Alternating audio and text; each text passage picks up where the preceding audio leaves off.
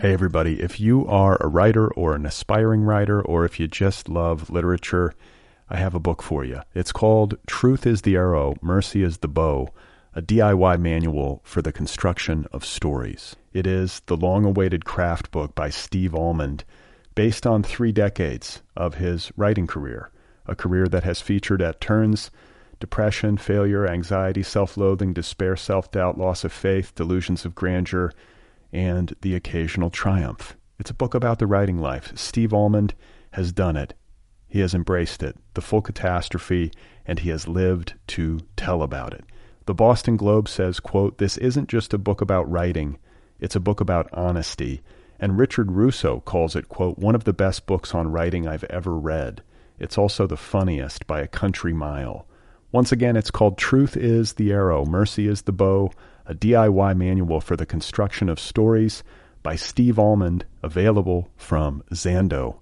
Go get your copy right now, wherever you buy books. Hey guys, this episode of Other People is brought to you by Stitcher Smart Radio. You can hear other people while on the go with Stitcher Smart Radio, a free news and talk mobile app available for your smartphone. And when you download Stitcher to hear other people, you have a chance to win some money. Downloading is quick and easy. Just find Stitcher in the App Store, download it. It's free, and it takes just a few seconds. Then, during registration, hit the promo code box. It should say, Tell us how you heard about Stitcher. Where it says that, you enter other people, and when you do that, you're automatically entered to win a 100 bucks. It's that simple. The latest episode of the show will then be waiting for you in your favorites and you'll get access to lots of other amazing content too, always available on demand with no syncing. That's the Stitcher app. Go download it at Stitcher.com free of charge or get it in the App Store. It's available for your iPhone, your Android, or your tablet computer. And don't forget to enter the promo code Other People when you register. This is an app. You can apply it. Go and get it. Oh my God. You are not alone. You have found other people. You and I have a friend in common. Every stupid thing that a writer could do, I've done. I think it's really beautiful. Jesus, dude, what a struggle, you know? It was incredible. You know, it's like your head exploded seeing what was really there. And now here's your host, Brad Listi. Just one person at just one time. Okay, everybody, here we go again. This is it. This is other people. This is writers talking into microphones. This is podcasted for your enjoyment. Thank you for being here. It's good to be with you. I hope you're well wherever you are out there. Uh, I'm here in Los Angeles in the home office, and I've had a frustrating day. I'll just come right out and say that. I was writing. I was trying to write. I was sitting here. I was hunched over. I was deleting things. I was drawing a blank. I was mumbling to myself. I was mumbling invectives. I was staring at a flashing cursor. It was one of those days. Uh, stuff happens. You deal with it. You take some deep breaths. You eat some food. You tell yourself that you'll try again tomorrow. Uh, so, otherwise, I've been getting a lot of mail, and uh, as if uh, you know, right, it was like kind of like perfect timing. I got a lot of letters uh, today uh, involving, or at least in the last 24 hours, involving writing and how to approach the writing life and how to approach writing as a career and where to get your MFA. I get a lot of letters asking questions like that, and uh, I appreciate it. I always appreciate hearing from people, but I just thought that it was sort of poetic that I received uh, like an influx of these kinds of letters today as I was uh, struggling so mightily to write my own stuff. And, uh, you know, just to try to kind of uh, answer, even though I don't feel like I'm necessarily qualified to give advice on anything in life, uh, I'll try to at least uh, give my particular take on it when it comes to writing and whether or not you should do it and how to approach it and all that. Uh, it's like the old uh, Lorrie Moore story, "How to Become a Writer." Have you ever read that one? I think you should read it. Uh, it's a story. Co- it's a story from her collection called Self Help, and uh, it begins with the line, First, try to be something else, anything else," and then it goes on from there. And, and basically, the point of it is uh, you know, if you try these other things and despite these other things you still can't not be a writer, uh, then you're probably a writer. Because every person I know who's an actual writer can't help it. Uh, you know, I know I can't help it. I've tried. I've tried to do other stuff. I always come back to it. And, uh, you know, the truth is that it's a difficult way to live. And it's a particularly difficult way to make a living or to try to make a living. And I think rational people uh, probably wouldn't look at this and say, you know, hey, this is a good idea. I'm going to try to make a living this way. Uh, you know, to do it requires a certain irrationality, a certain daringness, uh, maybe a certain kind of idealism, because it's a risky, demoralizing, exhausting, exhilarating, uh, intermittently rewarding, nerve wracking, competitive, uh, and sometimes soul crushing profession, the hallmarks of which include manic depression, substance abuse, and wretched poverty. Uh, and it's also, uh, you know, a profession at which a very small number of people can make an actual functional living. But that said, uh, you know, if you want to do it, if you really have the bug, then there's no stopping you. And I promise you that you'll do it anyway. Uh, and if you don't do it, if somehow you're able to suppress that and you go down a different track, uh, I can I can guarantee you you'll be extremely miserable. And if that's the case, then you should start writing. And if you start writing, then I think you'll find that you're only somewhat miserable. You know, at that point you'll become functionally normally miserable as opposed to intensely miserable. And uh, you'll also have some good days where the words are coming easily and everything feels like it's in its right place. And uh, on those days, you will feel very good about yourself and you will have achieved glory. Does that make sense?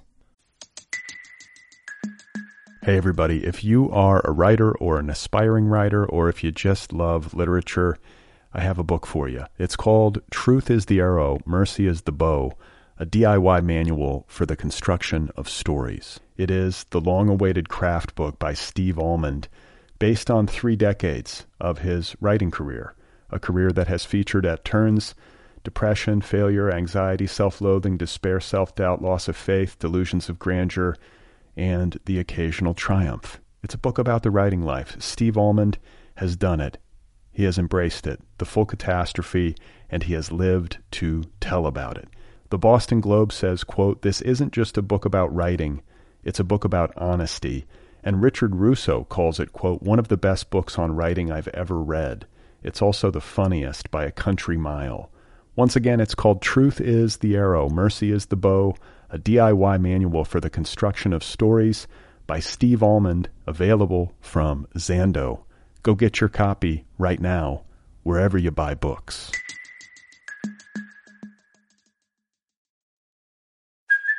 Hey, it's Kaley Cuoco for Priceline. Ready to go to your happy place for a happy price? Well, why didn't you say so? Just download the Priceline app right now and save up to 60% on hotels.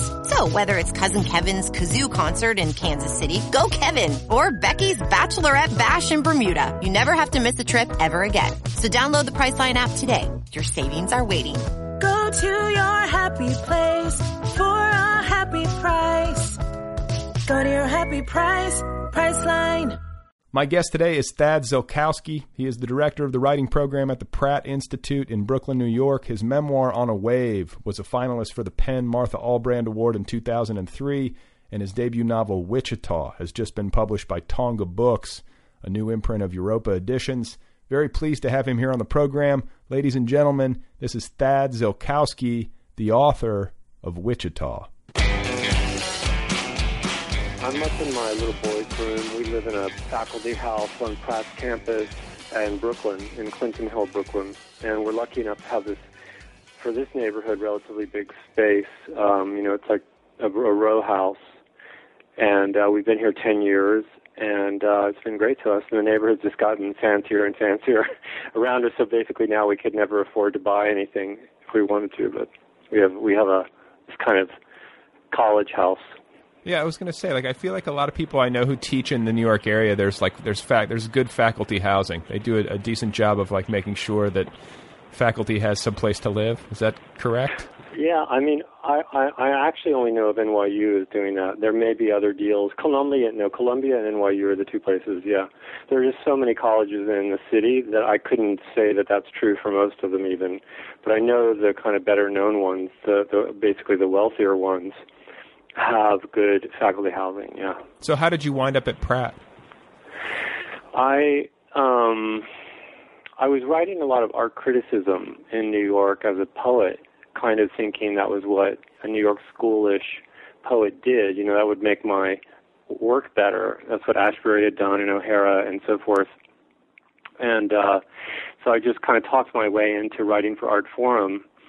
and I was meanwhile getting my PhD at Yale, and I got that, and then I taught for a couple of years at Vassar, and then I taught at Bard as an adjunct, and I really hated adjuncting.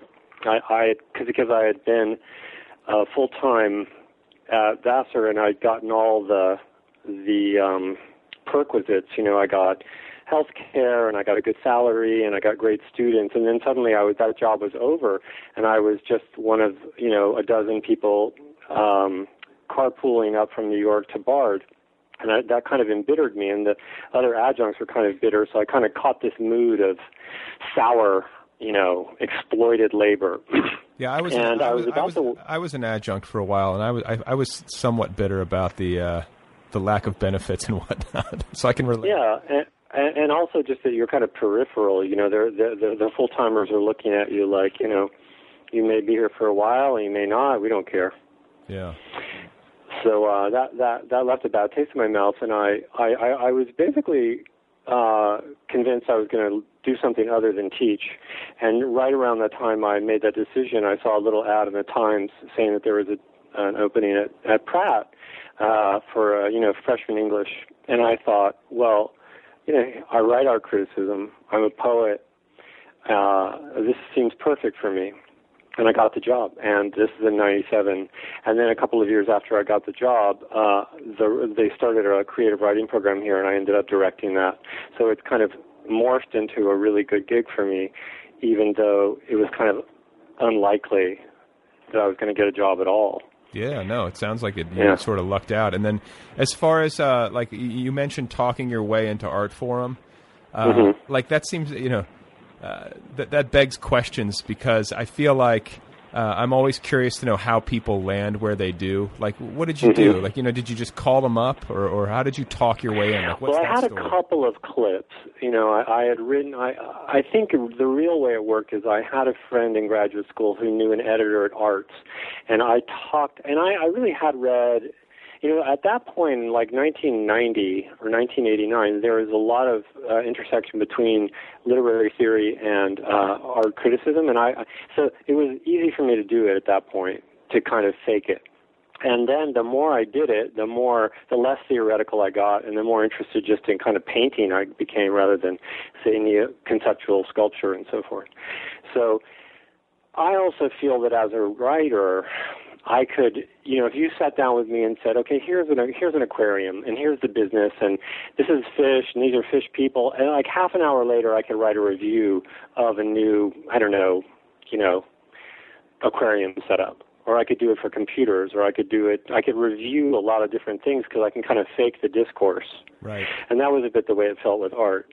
And I always tell my students, I say, if you can write, you can imitate any surface and sound authoritative, even though you may not be.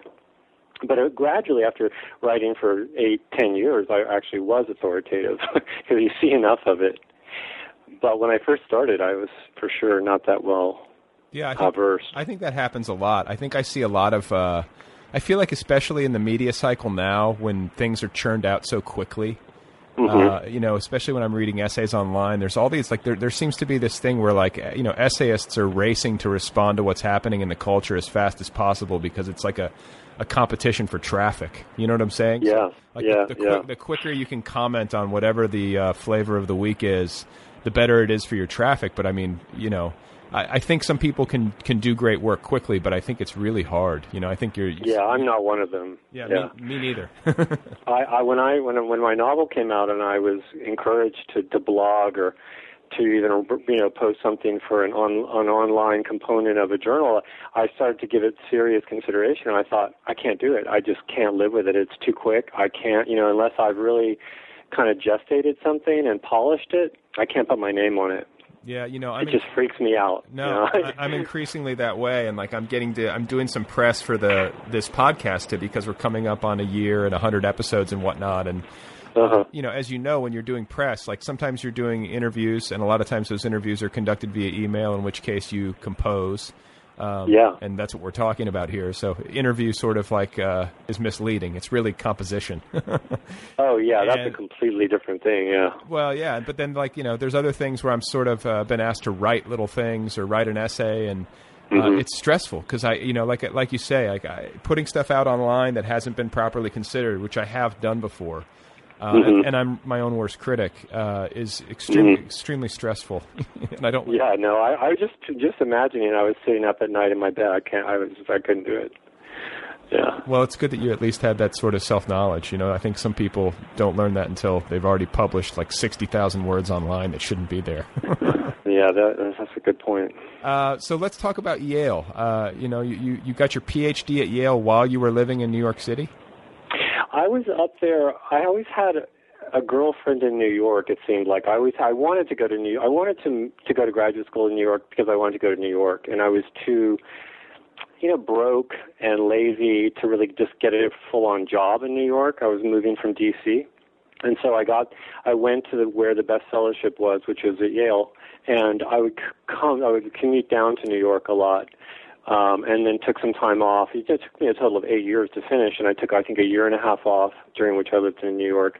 But I was always coming down for the weekend or whatever. I, it was hard to be in New Haven, but Yale in general was a great thing for me because it just took me out of the workforce. I had a, I could, I could, I could think, I could write and teach, and I, I found that I li- I liked teaching. I wasn't sure at all that I would, but they give you a shot at that right away, almost like two years into it. Um, so, you know, at the time I didn't like it. I suffered and I, I, I, I complained a lot. But in retrospect, I think I was really fortunate to get that uh, fellowship and just to have all that time and read whatever I wanted, really.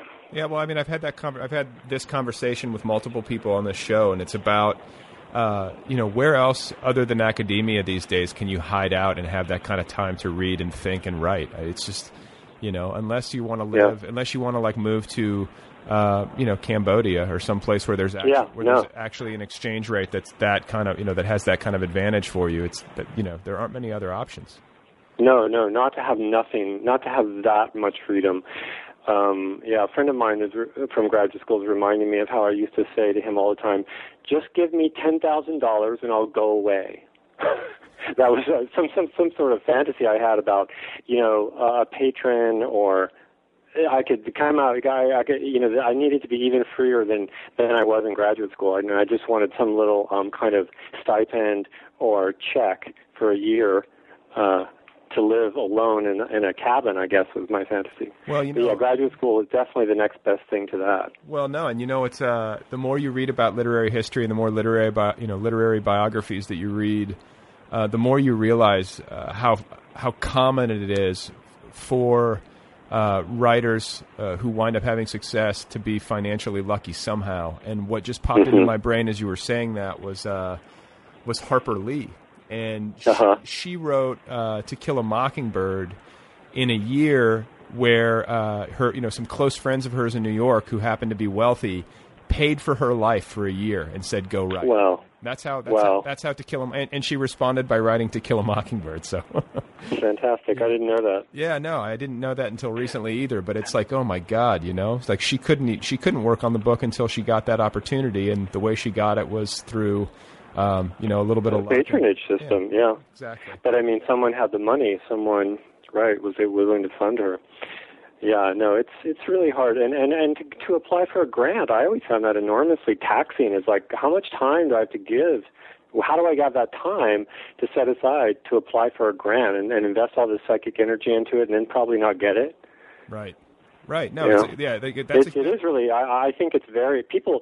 People tend to want to to poo-poo academia in that way, but it is really the last one of the last refuges in that sense. And you don't have to do anything with it. And I didn't have to become an English professor. It turned out I could become a writing professor at an art school, but at least I was granted, you know, those eight years to just chill out.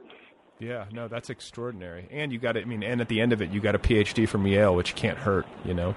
Yeah, that's a really great meal ticket, and I'm, you know, beyond that. That's that's a more kind of flip way of putting. It. That's the way I used to talk about it. Now I feel more sentimental about it, but um, I was at several points ready to bail out too. I didn't think I was going to finish it, and I'm really glad I did finish it, just personally, but also just for the closure of the terminal degree, as they say, you know, because it it will always be there for me to use as a kind of um, proof, you know. Yeah, absolutely. And, and and what exactly did you study? Uh, Did you say that already?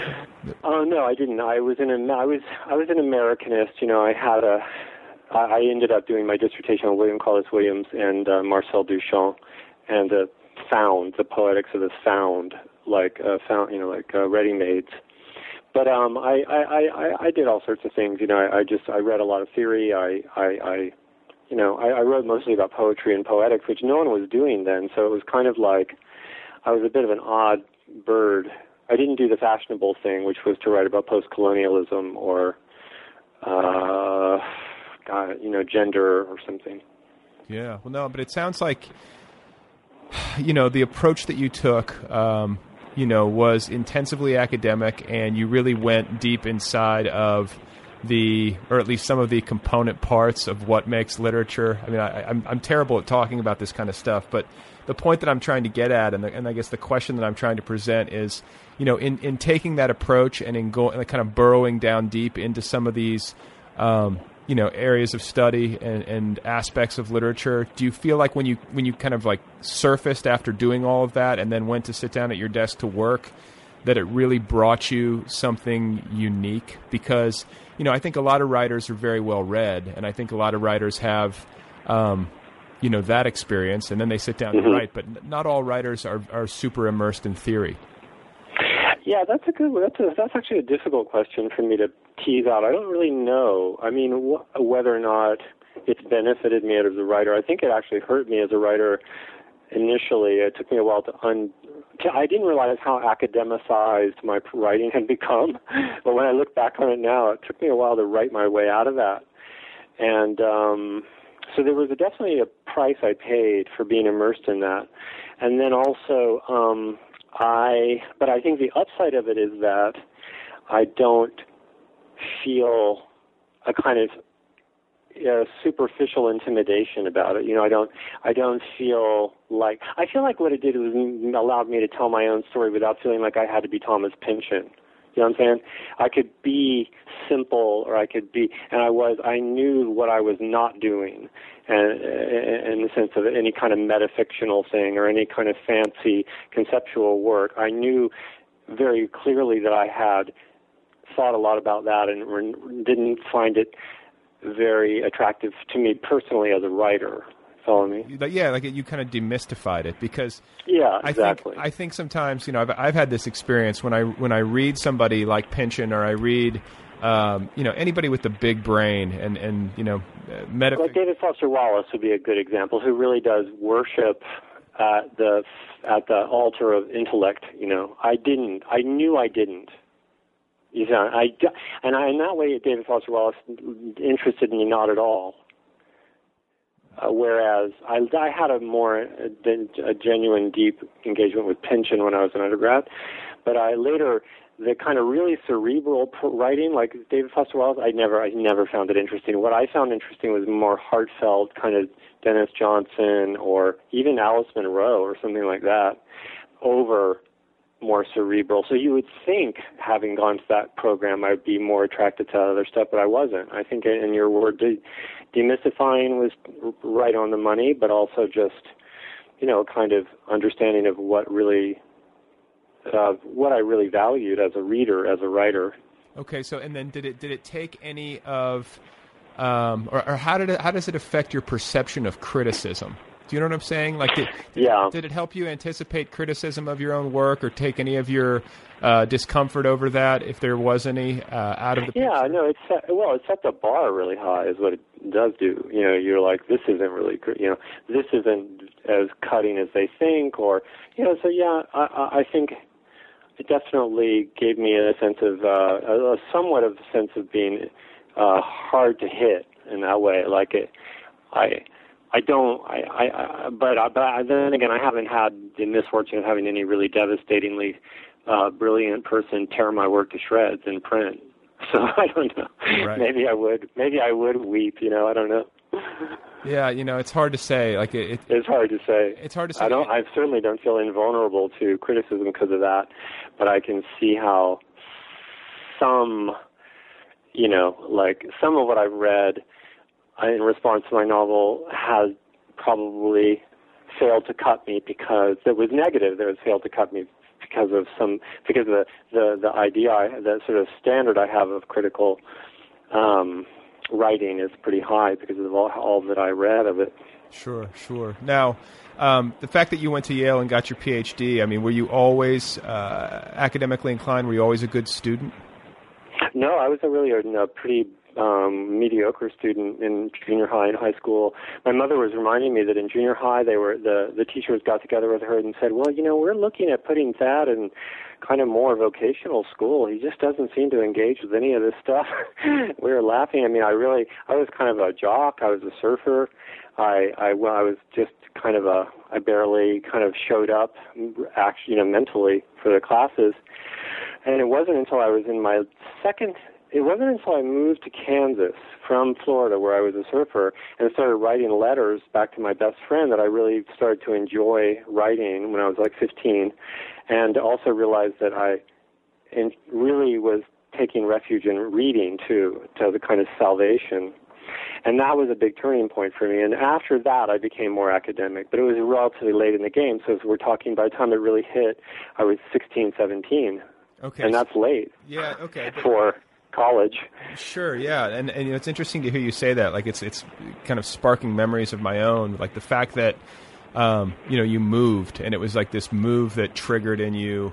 Uh, mm-hmm. You know this this uh, love of uh, books and this gravitation towards writing, um, and it was a disruption too. It was like I was suddenly alienated from all the the, the things that had come that had become really second nature to me, like my friends and this thing I did, this surfing thing I did, and I took very seriously, and, and the beach and being part of that whole fabric, and then totally ripped out of that, almost like an illness, and uh, yeah, having to find uh, other ways to uh, gratify myself and to save myself. Yeah, no, because like I, I I can remember distinctly, like we moved when I was in sixth grade. I started sixth grade at a new school and I became like extremely invested in books and studies and all that kind of stuff. And uh, mm-hmm. I don't think it, had we not moved, I don't think I ever would have probably wound up on this track. I think that was a huge. Well, no, well, you moved from where to where? Uh, just Wisconsin to Indiana, but it was still disruptive. I mean, yeah. you know, when you're a kid, yeah. you leave. You lose all your friends. Yeah, it's like dying. You're like, oh my god. Yeah, you, it, and then you're an alien in this new place, and you don't know a soul, and you know, I, I just. And you find out how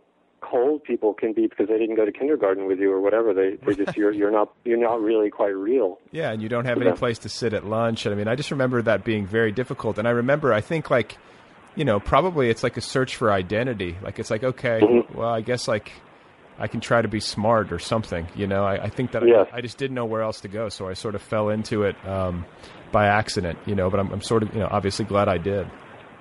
Yeah, no, I I I, I really feel uh, happy that I was, you know, torn out of that life too.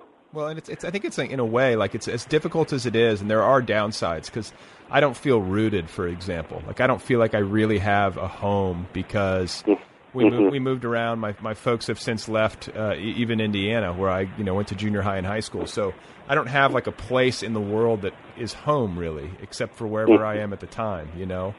Um, mm-hmm. But I do think that like moving and having to assimilate and adjust and do all that stuff teaches you so much. You know, I think there's something to that. And uh, oh yeah, absolutely. You can't get it if you if you're you know stuck in the same place. So do you mean do you look back on your yeah. on your move to Wichita and and think to yourself that it was net positive, or do you look back on it and say, I wish I never would have left Florida?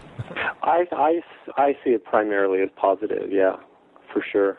Uh, and I think, you know, the only thing that would have turned me into an artist or a writer would have been an illness. You know, I often, we were, you were talking about uh, literary biographies earlier, and that's one of the things I noticed. There's always a sickness. There's always something that disrupts things, and or or that kind of disruption or of a move, an alienation. And I don't think I would have become a writer at all, probably, had I not uh, done that, had Yeah. that move. Well, let's let's talk about uh, surfing because you wrote a book Yeah. about surfing. You, have, you wrote a memoir called On a Wave, and Right. um, you know I want to know about you know your childhood. Were you born in Florida? No, I was born in North Carolina. Actually, well, my my father's an academic, and we were. I was born in Chapel Hill when he was in grad school, and then I moved to Lynchburg, Virginia, for a couple of years, and then they, he got a job in D.C. at George Washington University, and that's when my parents broke up. And when they broke up, my mother remarried a guy who got a job, you know, in Florida on the East Coast, uh, Space Coast, and that's where I became a surfer at age 10, and just became hardcore. Uh, you know, kind of much the way I threw myself into books later, I threw myself into surfing, and uh, became a competitive surfer. You know, was sponsored, and um, and that was my entire world. I just assumed I was going to move to Hawaii eventually, but then it was it was broken apart. But surfing was the the one thing that I felt authoritative about and I also knew it was a weird thing for most people in our culture have a kind of really cliche idea of surfing. So I thought it'd be really interesting to try to write about this uh, in a memoirish way and to make surfing uh, graspable for outsiders. Because it's really, I, I often found people would think like surfing would have have have such a have a kind of dumb blonde reputation, you know, kind of Spicoli, just Spicoli. Uh, and it, it'd be as if someone said, "Yeah, I'm going to write a, a memoir about having been a really in, uh, in, uh, serious pinball player or something." you think, Right. well, who wants to read that? That's a trivial thing, you know. But to me, surfing was like a religion. It was like dance and and and my place of worship, and it was a very serious, deep thing. And so I thought, gosh, that'd be. I have not. I had read nothing but kind of bad attempts at writing about surfing, so I thought it'd be really cool to to be able to do that. So I tried. Yeah, yeah. I mean, no, it's. I think it's like a worthy thing, and I, I, I wish if I could do any sport uh, well, I would love to be like a functional surfer and be able to get in the water and stand up. But it's so hard to learn out here. I live in California, and it's so hard to learn because the breaks are so crowded. And I mean, Oh, I, yeah. I don't have the time anyway. But if, if I Where where in California? Los Angeles, so Yeah, no, it's hard. It's hard to start as an adult, partly also because your ego is is more rigid and kind of fixed. When you're a kid, you can undergo the humiliation of learning surfing, where there's a lot of pecking order and and kind of hazing rituals and stuff. But when you're an adult, it's hard to undergo that. But I think if you just go off on alone and surf junkie break and get in the water enough, you could do it. yeah, I'll tell you what, I'll give you a lesson. If I come out to LA, I give surf lessons at my son's school as a way to kind of contribute. You know, everyone kind of does whatever, right, right.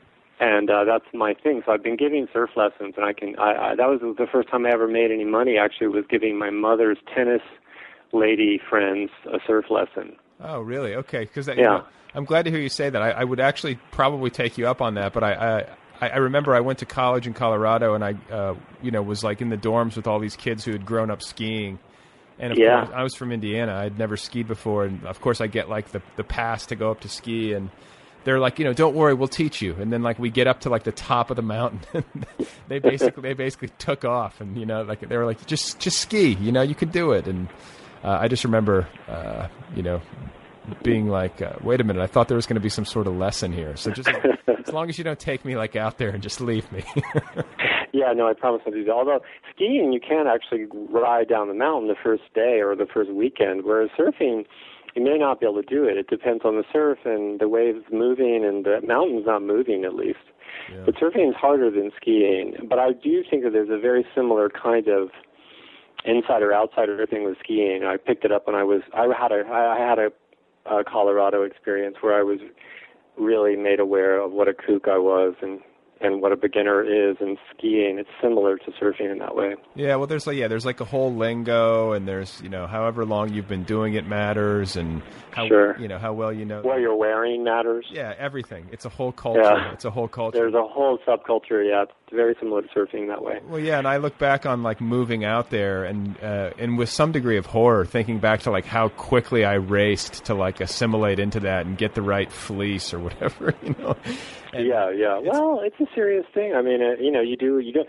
You, there's a part of it that's just about uh, you want to be anonymous. You don't, uh, you don't want to be noticed as an outsider. Exactly. It's not just, it's not just about kind of wanting approval. You just want to be kind of left alone, and you're, you want to be part of the woodwork of it. That's right. That's I know. I've had Yeah. that. I think I've had that conversation before too, where it's like that feeling of not wanting to stand out by what you wear, you know, at all. hmm I think that's also a very writerly uh, uh, attitude and, and kind of desire is to just be a bit invisible.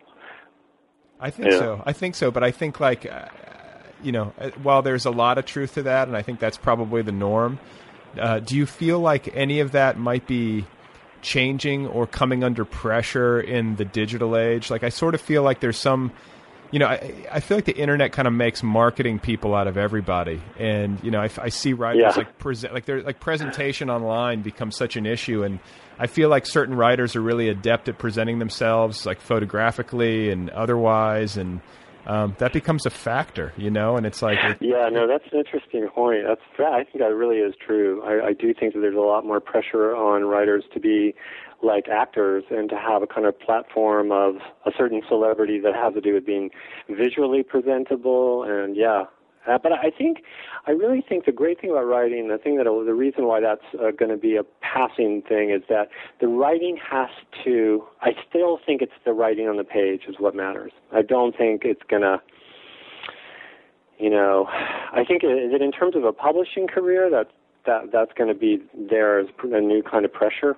But I, I think that in terms of the true success of a work, it doesn't matter. That's know. right. That's right. Yeah, I mean, Yeah. it feels like there's like all this uh, other static uh, happening, and it's just.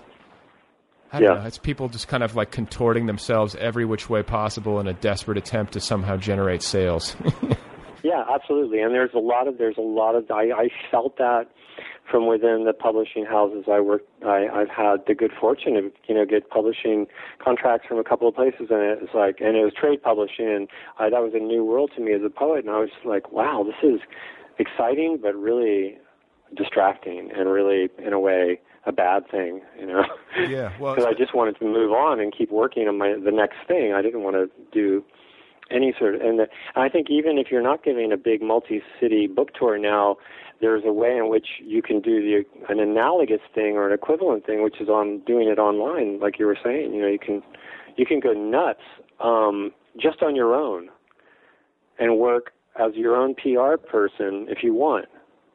You know, so I think you got to choose. I think writers are having to choose a lot more whether they could do that or not. Well, you know, I'll tell you, I did that uh, with my first book, and I did way too much of it. I think, in retrospect, like I, I think, like what you were saying earlier about the word on the page ultimately being the thing, like that, Mhm. that's where I've come to in my mind. Like nothing else matters. Uh, Yeah, I really think that that's. I think if you just, I think that you you're safe with that. I really think that that's just the case. And if you notice as a reader what you're really moved by, and how things can come out of left field, and you're just with this book, you're just with this these words on the page. It's such a great, it's such a br- it's such a profound thing how, uh, how pure it is in that way, how it is disconnected and and and it'll be someone you've never heard of, or or um, a lot more common experience I have is someone I've heard a lot about, but I don't find the work on the page interesting. And as much as I want to like it, I just don't like it. Right. Right. Well, you know, and it's like I think it's like a matter ultimately of striking some kind of balance because you know, as much as uh, the the words on the page and doing the work itself is the most critical thing. Uh, I think it's obviously totally defensible when you're rolling a book out into the world to go around and do some media or do a podcast or write a blog or you know like I, I don't mean to say that all of that is bad. I just think that like you know writers uh, i think have to fight against the impulse to keep pushing and keep pushing in that vein because they want desperately for their book to find readers. And at some point you have to just pull the plug and go back to work you know? Yeah, I was reading somewhere about Denise Levertov complaining in the 50s, like when I think that this whole the whole idea of a book tour or giving a reading is a relatively recent thing, and like writers weren't doing that in the, necessarily in the 50s, and then in the 60s there was a kind of pressure from the publishers, and she resented it as a as a kind of writer who had been come up in a different era where that wasn't expected, and now you know there's just it's just a given, and you're and you're and you're led to think that it's it, that it's nothing but a kind of um, honor, and in a lot of ways it is an honor. And I don't, I, I am really genuinely divided. I mean, I love to be at- to get attention, but I also love more than I love to get attention. I love to write the next thing, and I don't know how to write the next thing except by isolating myself. I, I don't know how to do it otherwise. Yeah, you know, it has to. There has to be an isolation, and you can't have, um, you know, the phone ringing five hours a day and a hundred emails coming in. It's just like you have to find a way to close all that stuff off. And you know, I Yeah. I've often had the thought that like, you know, I, I- most writers, like the overwhelming majority uh, of writers I know, deep down would love like the, the ideal scenario would be to have a readership big enough that you just wouldn't need to do anything Right. except write and you could sit there and, and just like turn down every interview request and turn down every um, Mhm. you know and just be able to write the books and um, you know i think that there are maybe That's certainly my fantasy. yeah i mean i think you know Yeah. i think that's probably but i think like maybe almost nobody lives that in practice except for maybe like you know the late jd salinger or something but he didn't Or DeLillo or someone. yeah yeah but even delillo every once in a while you, you know he'll do an interview with the new york times or something you know like Yeah, and when he and when you read that, do you think that he's doing it under pressure from his publicity agent, or do you think he wants to do it? I no, I think there. I, that's the thing is that you know it- you can close yourself off, but I think that there's. I think the. Uh, I can defend the idea of doing publicity twofold. One would be that you know you d- you owe it to your publisher to try to get out there and help at least a little bit, you know, because Mhm. you're the author of the book. And then secondly, um, you know, obviously you're putting a lot of yourself into your work, and that's available to your readers. But um, I, I think readers appreciate it when authors, you know, come out of their ivory towers. Like there's something, s- there's something sort of, or there can be something sort of snobbish about it. I think a little bit. Mhm. Like I'm too good to come down and like talk to you people or whatever. Yeah, yeah, yeah. No, I see. I hear you. I, I do. I totally do. I mean, for me as a poet, it was huge to certainly to hear readings of the poets I admired. I mean, it was actually like it, it, I felt like I internalized their voices in various ways too. It helped my my writing technically, but it was also just great to hear them. And I, I don't know what I would be as a writer if I hadn't had the you know the good the privilege of going to hear these guys and women read at Library of Congress or whatever in D.C. You know, it was a big deal, and they were not. They were they were also um, loving the attention and loving the contact because I think that there's a, the isolation comes at a price. You know, you start to feel crazy if you're, and but that's also where teaching comes in. A lot of writers get a sense of being humanized or out of the kind of craziness of their isolation by just having students. Yeah, no, it's like I, that's why I think. I mean, one of the upsides of teaching as a complementary profession to writing is the fact that you do have the balance between isolation and being social.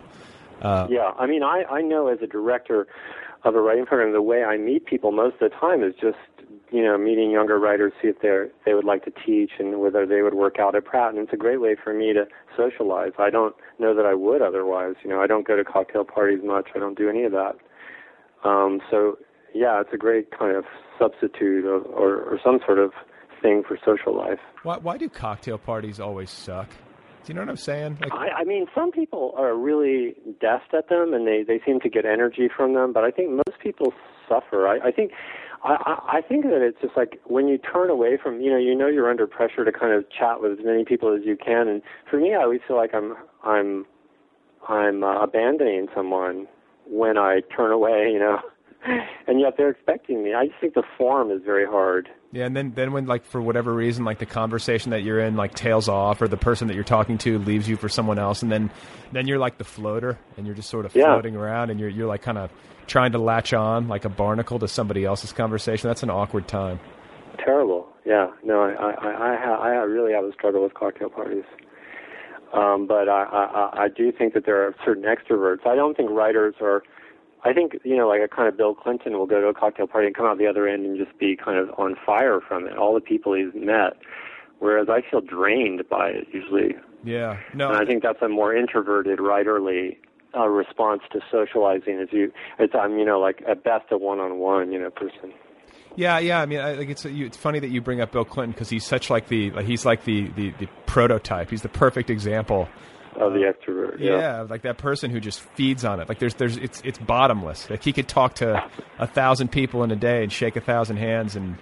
Um, at the end of it all, feel like you know running six He should- miles. Like I would be. Yeah, and then he wants to he'll stay up till two a, two a.m. Yeah, he's gotten so much energy coming in. Yeah, no, I, that was actually the w- one of the weird remarks about Obama is one of the, someone who is no longer in the administration said he's an introvert, and I thought, how can that possibly be that a politician could really be an introvert? But I don't know.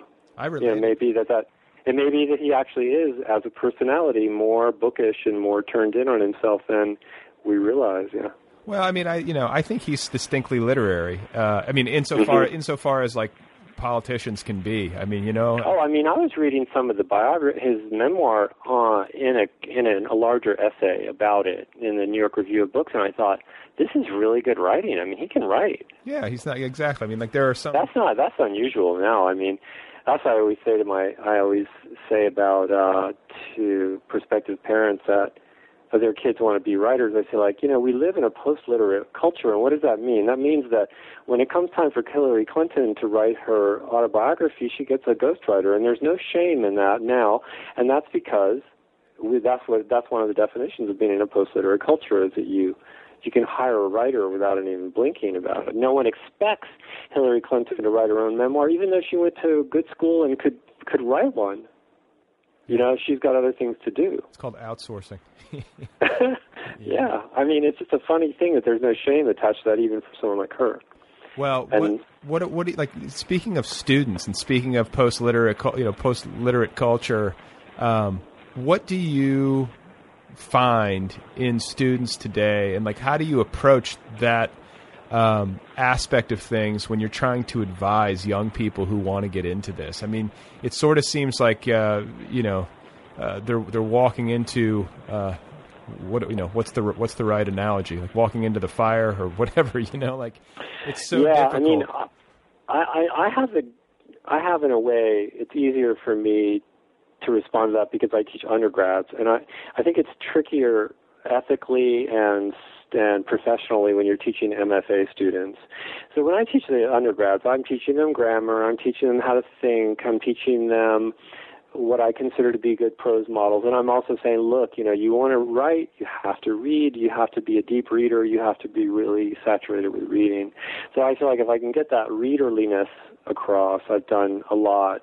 And then they go on, and if they go on to, to good graduate schools in writing, I feel like I've succeeded. And if they go on to become, you know, to, to do anything at all, I, I feel like I've succeeded. You know, whereas if I were evaluating if I were talking to students who were going to who were coming to me as their last step in their education, they're going to be writers at the other end.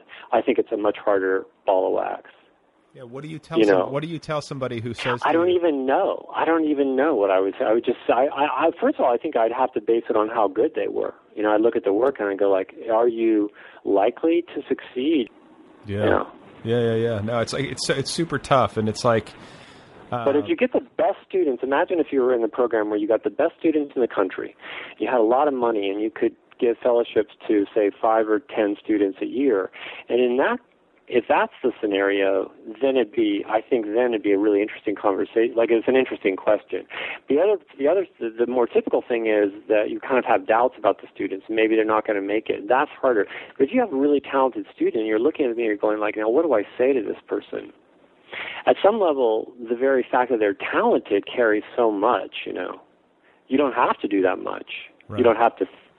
But uh, y- you know, you you want to tell them, look, the publishing world is small. You want to be polite. You don't want to insult people. You you know, everyone knows everyone else. You, you know, you can do sort of charm school things like that. I think are actually very valuable. yeah, But but um, gently nudging them. yeah, yeah, and keeping them kind of focused. And a lot of those very students though now who come to MFA programs who are really talented are so driven and so ambitious. You know, I don't even I don't even know what you would do. I think just kind of ex, uh, exposing them to good writing of that you admire, but also them being a really tough editor critic. Because for me, as a writer, I really have so much. Um, you know, just affection and indebtedness to the teachers who were usually former journalists who just ripped my writing up as a cock, you know, when I was a cocky, you know, senior in high school or a freshman in college and said like, this makes no sense. I don't know what you're saying. This does, word doesn't mean that. right. Those people, that I, I try to be that person to writers because a lot of times they've never been line edited and they don't know what that is and that for me was revelatory just to have someone putting pressure on every word I had chosen.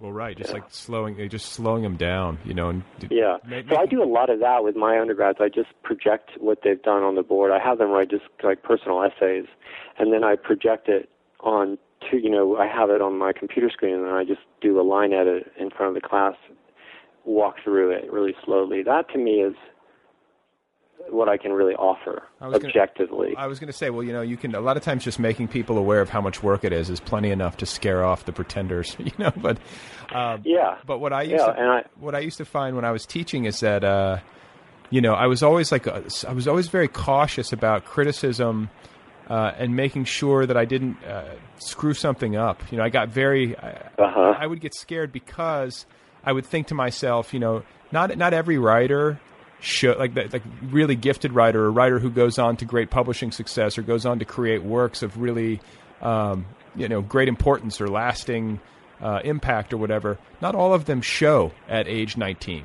You know, Right. and so like if you if you say the wrong thing as a teacher or you you come uh, come down too hard on somebody, you know, you could potentially uh, screw that up. I found it very delicate, and you know, it's it's it's kind of Mm. a, it's kind of a delicate process. You want to make sure that you aren't you know kind of glad handing people and just like kind of uh, you know that you're all sunshine or whatever and telling people what they want to hear. But you also want to make sure that if you're offering criticism, that it's not something that's ultimately damaging. Do you know what I'm saying? Yeah, yeah, no, I, I totally. I do think though that I, I, I like I incline to think that the ones who, who are really going to write are in, pretty indestructible. I mean, you can't, you know, they'll bounce back. You don't need to worry about it. I really do think that that was their, you know, like that. You just you can't stop them. That's right. And and Yeah. I, I just I, I I tend to I really do think that that's the the way they're built, and that they'll get a million rejections and a million brutal brutal uh, creative writing assessments, and it won't matter. They'll just keep writing. Like what? Uh, what do you think? What do you think that is? Because I, every writer I know has that. Like you can't stop. Yeah. You can't stop. Yeah, I think it's a very yeah. I was I, I was trying to respond to a why I write thing on a on a reading series blog, and I, and the, the best I could come up with. I haven't actually sent this typical of me. You know, I like I wrote it, but I'm afraid it's not perfect, so I haven't sent it yet, and I'm not sure. But basically, in my case, I think that I feel a psychic drive to recast my life, you know, like to look at it again and from various angles and fictionalize it. But basically, the elements of my writing are autobiographical, and I, I, I tweak them and I, I, I, I recast them, and they can be quite fictional, but still, I'm looking at my own life. And then there's so there's that component, which is just kind of almost like um wound licking or, or some kind of some kind of re, re, you know where I'm I'm I'm I'm I'm looking at it again. I'm churning through it again. That's that's psychological. And then there's also a purely artisanal side, which is like I love language and I love perfecting it and I love filing it down just right. You know the way that some people work with wood really obsessively Right. and they measure 10 times and they cut once, like that. So I think there are two sides of for me, where one of it's really psycho- psychological and one of it's like um, technical, and that both are very strong things. And then I, and that's why I'm always starting. That's why I'll I'll I'll write 50 drafts on some first paragraph, and it's crazy. How do you? Who does that? But it's but it's so great when it finally all clicks into place and it's the right. and you kind of yeah, and you think you and, you, and you're pretty sure you, you're going to know when that happens. But the but the reality of your day to day life is obsessive revision, right? And obsessive. No, Uh, like I've been, I, I've been, uh, I've been writing uh, a novel, and I'm, I find myself like one of the things I like to do is read aloud what I've written to try to see if I got it right. Like, like hearing it, hearing it helps me. Yeah, And yeah. I was sitting at my desk uh, just earlier today, and I think I read the same paragraph over and over again, like twenty times in a row. Just re- Wow. yeah. I mean, just you know what I'm saying? Like, That takes that takes guts. I mean, I I find that that's so um revealing. So it's so clarifying to hear myself read it that I actually do it seldom. It's too much. I'm like I find it like so true. You know, it's like I'm gonna see. I'm gonna really hear how bad it is if I read it aloud. I just I finally caught myself. Like I didn't realize I was I was almost like in a trance. You know what I'm saying? Like I just would keep, Yeah. I would finish it and then start over again and I was like so deep into it and then finally I sort of stepped outside of the experience and was like if anybody could see you doing this, like they would think you're completely nuts, you know? Yeah.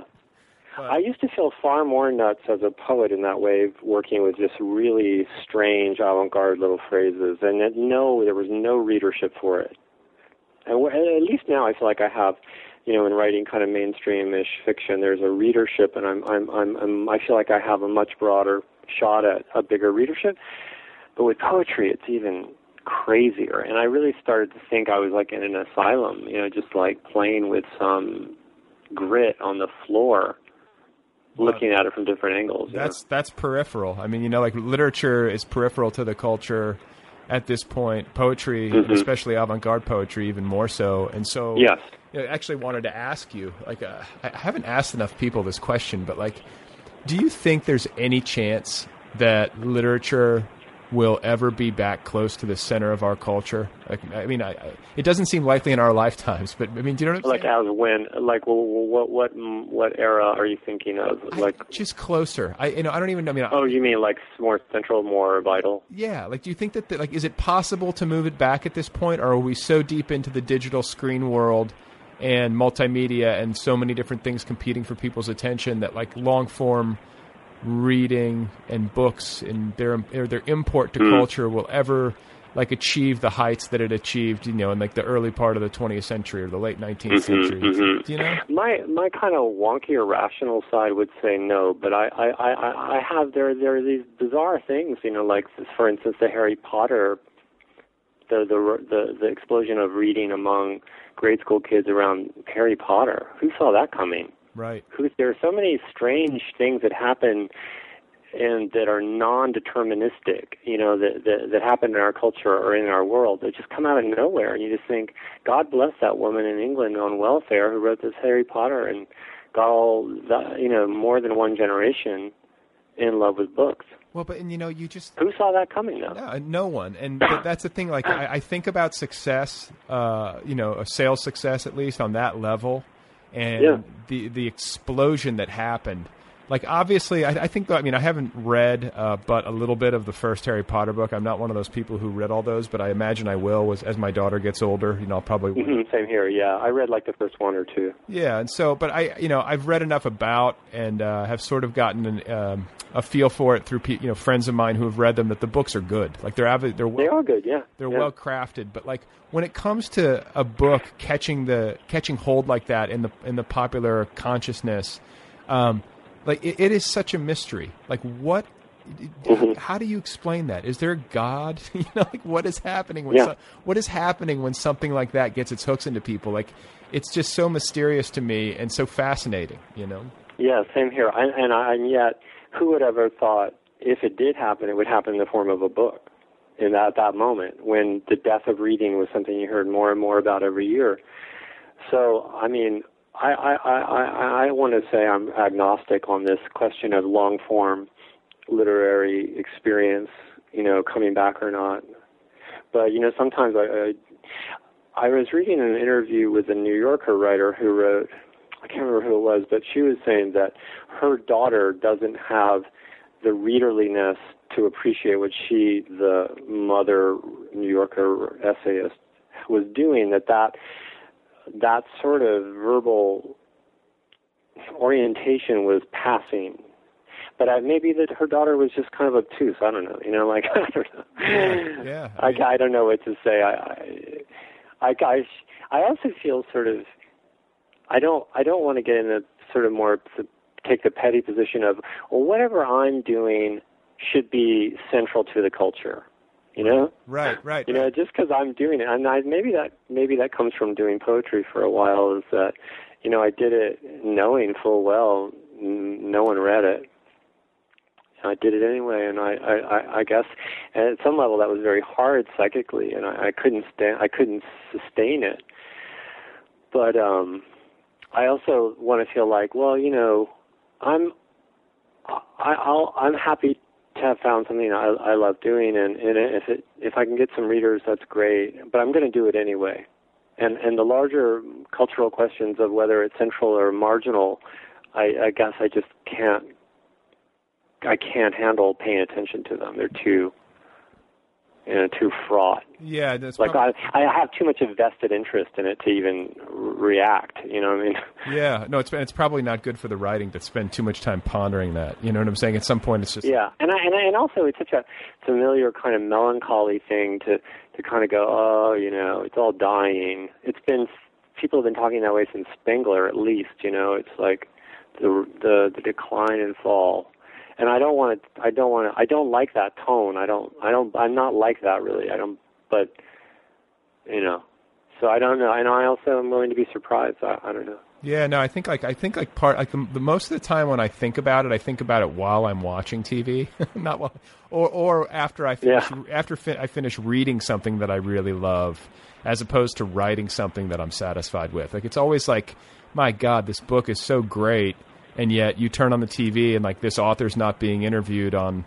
Uh, Yes, you know what yeah. I'm saying? It's like that's that's Yeah. that's when I feel it. It's like I feel like the the inju- I feel the injustice more when I've read something great or when I happen to be like sitting through like the Real Housewives of New Jersey or something. You know?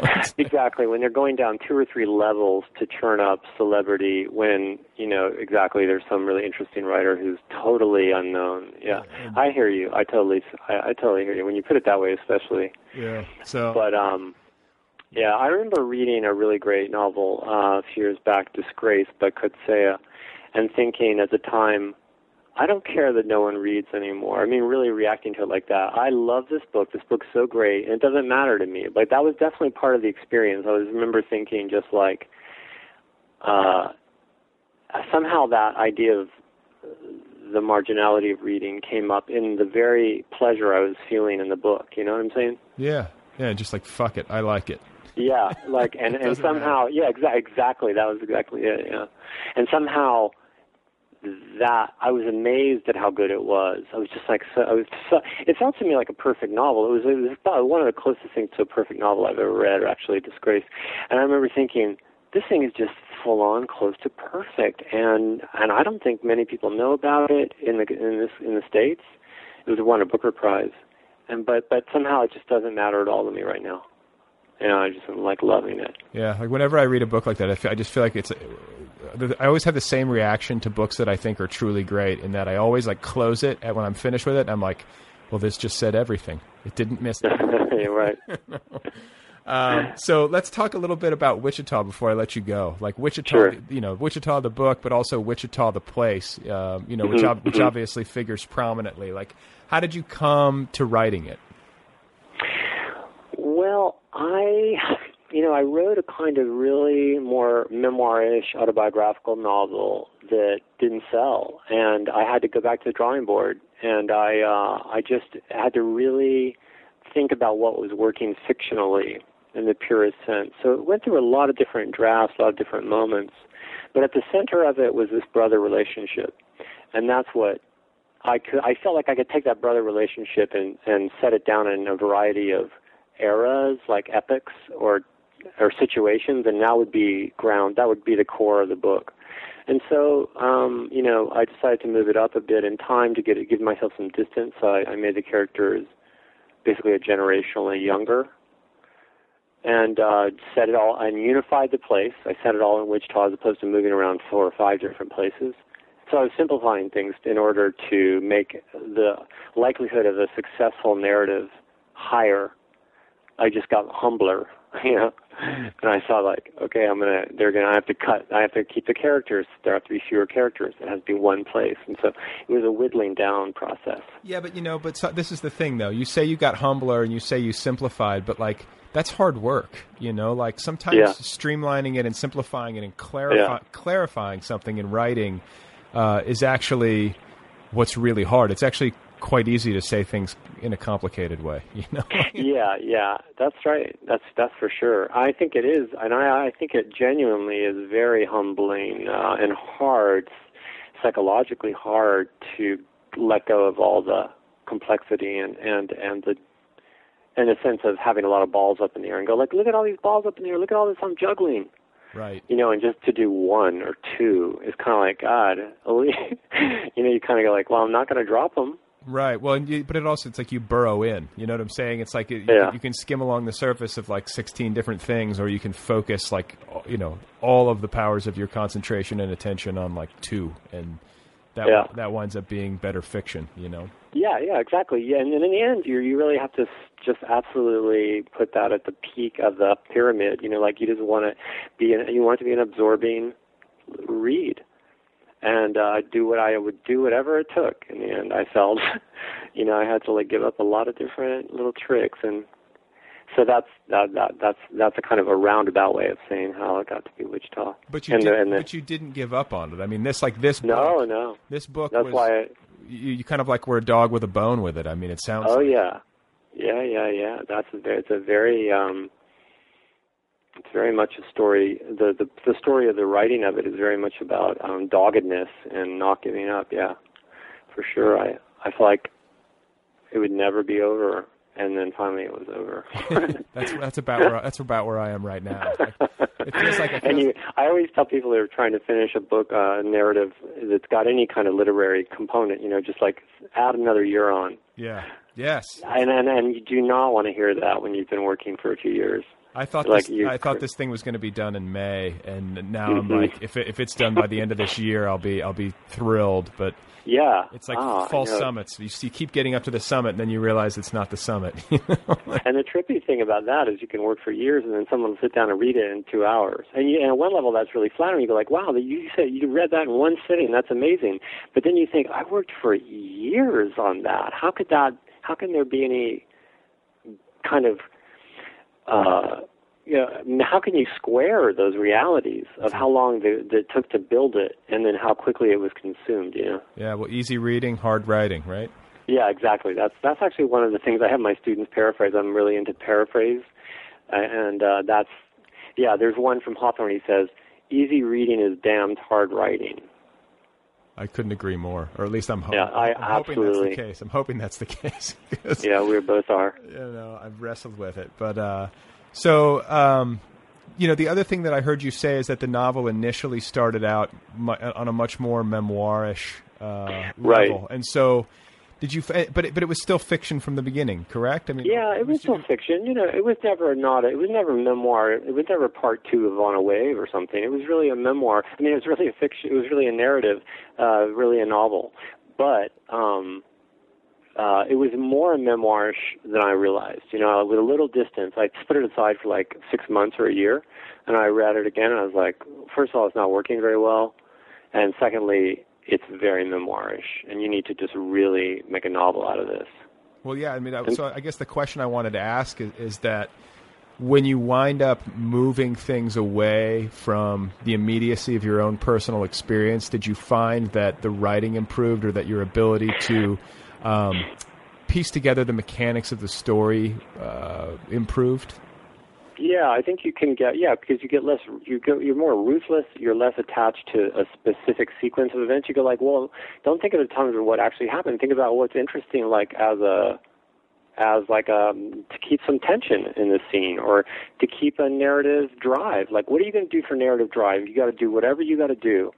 You're not going to try to be true to your life, really. You know what I mean? You can't have that be the priority, or you're going to lose the reader. Yeah, Maybe. it gets boring. To, to nine times Yeah, out ten. or or it's just not working. It's not even you know you don't even know it's just fa- it's failing in some way. Yeah. And you think why is this not better? And you think well you're just you're trying to be you're just, you're hanging on to this fidelity to your life and does the actual sequence say of it. Yeah, yeah, exactly. It's like whenever I'm like, why is this so boring? It's like because you're writing about your actual life. yeah, and you think that should be a guarantee. Like you read, you'll also read like you know James Joyce had someone measure you know some turnstile in Dublin and like get it. He wanted it to be actually to the inch, right? But um, and that doesn't always work. You know, Yeah. it can be terrible. It can be a bad idea. So what's next for you? You working on something else already? Yeah, What's next is, you know, I thought I had a really fun surfer novel, and I do. But I, but what's really emotionally kind of holding me is um, a, a sequence of stories that may be linked, may be linked into a novel. But basically, I'm writing some short stories. I think I had a lot of hunger to to feel like I was finishing things. And after having taken so many years to finish that novel, I was like, but I also am like I was saying before about this the sort of psychological component. There must be there's something in these stories that is making me want to write them first. So that's what I'm working on, just a sequence of stories, cycle of stories. Cool. Well, I, And what about you? You're just trying to finish what? I'm You were- finishing. I'm finishing a novel, and then it was funny. Mhm. To hear, it's funny to hear you say that you wanted to write a uh, you know stories and, and have that sensation of actually getting stuff done because all I've been dreaming about is like once I get this novel done, I'm just gonna Mhm. write I'm gonna write an essay. like, you know, Yeah, an essay or like a, a flash fiction or anything to put the period on it and get it out there. just Yeah, gonna I know. do some haikus for about a month. Yeah, exactly. Well, I'll tell you, man, it's been super fun talking with you, and uh, Same here. congratulations on uh, on both books, the memoir and then also the new novel, and uh, you know, best of luck uh, also on this uh, this collection of stories. Oh, thanks so much, Brad, and, and and best of luck to you on yours. All right, thank you. All right, man. Okay, bye. Okay, guys, there you go. That is the program. That is Thad Ziolkowski. Go get his novel. It is called Wichita. It is available from Tonga Books. You can also check out his memoir, On a Wave. That is available from Grove Atlantic. And you can find Thad on the web at Facebook. This program has a website. It's otherpeoplepod.com. Go check it out. And hey, if you want to donate a few bucks to help keep the show going, you can do that by clicking donate up there in the top right sidebar. The program has a Twitter feed at otherpeoplepod. Follow it keep up with all the latest uh, news and information. I have a Twitter feed at Brad Listi. If you would like to read my intensely personal tweeting, the show has a Facebook presence. And if you would like to email me, the address is letters at otherpeoplepod.com. Thank you to Kill Rock Stars for all the great music. Be sure to check out killrockstars.com. And uh, that's it for today. I've had enough. Uh, I think I need to stand up. I need to move around. I need to go stretch. I need to listen to some music. I need to pause for a moment and stare at the sky and ponder the infinite reach of the universe and the relatively inconsequential nature of my daily psychodrama in the grand scheme of things. Please remember that Camus once said that, quote, no artist tolerates reality, end quote, and that Frida Kahlo had an affair with Leon Trotsky. I will be back again soon. Uh, I'll be talking to another writer. You can listen to it for free. You can jog while listening. You can walk while listening. You can jazzercise while listening. You can listen uh, while driving at an incredible rate of speed down a lonely desert highway in a desperate and ultimately futile attempt to escape the fact that you are, in fact, a writer.